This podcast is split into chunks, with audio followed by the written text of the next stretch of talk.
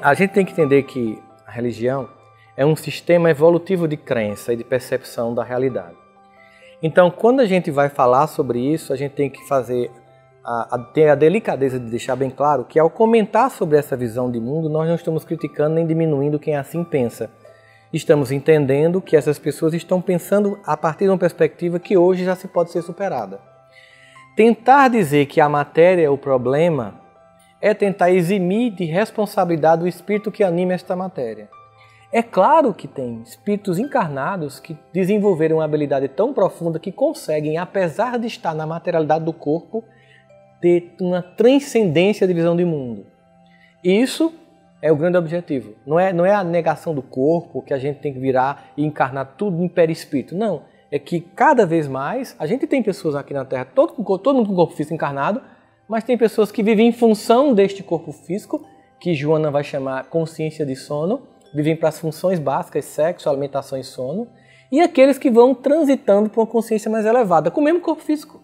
Então o problema não é na minha materialidade, mas em, em como o meu espírito está influenciado ou não por essa materialidade. E aí a gente começa a ver uma leveza.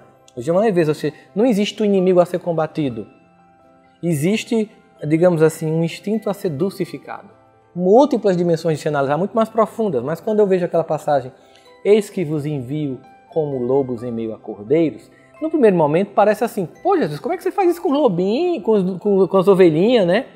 mandar as ovelhinhas, os cordeirinhos para meio dos lobos, parece que a gente está indo ser trucidado. Arquetipicamente, o lobo é a representação pura do instinto.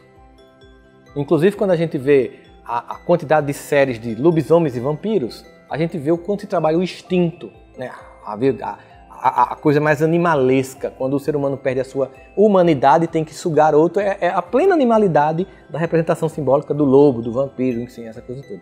Quando eu mando um cordeiro, ele é simbolicamente, arquetipicamente, o cordeiro é o que se submete à vontade de Deus plenamente. Jesus foi o cordeiro de Deus, se submeteu a todo o planejamento estabelecido até o Gólgota.